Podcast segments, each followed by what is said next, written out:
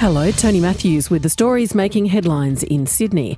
A former New South Wales Liberal staffer says she's angry a request for an internal investigation into an alleged sexual assault by a party colleague went nowhere. Danya Marnie says she was assaulted by the former Liberal staffer at her home in 2015. Ms Marnie says she went to senior party officials, including State Director Chris Stone. I wanted there to be an independent investigation of the of the complaint internally within the party that was confidential, and I wanted it to be resolved in an internal, confidential, independent process.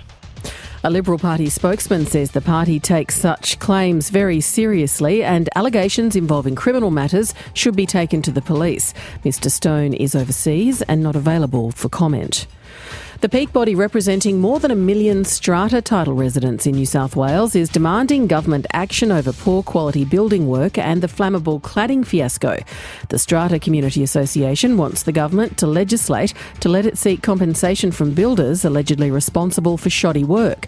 Association President Chris Dugan says the government is inviting a multi billion dollar class action lawsuit if it doesn't fix the problem and we're looking for two things. We're looking for accountability and relief, and relief in the form of financial relief or support for owners who are affected by cladding or other disasters around defects in building quality across New South Wales.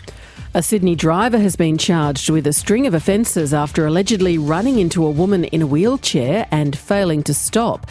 Police say the man was driving a light truck through Newtown in the inner west when he hit a set of traffic lights and two women who were waiting on the footpath. An 87 year old who was sitting in her wheelchair suffered a suspected fractured pelvis and broken limbs, while a 65 year old suffered bruising. Police say the man drove off but was chased and caught by passers by who held him till officers arrived arrived. For more details on those stories, go to ABC News Online.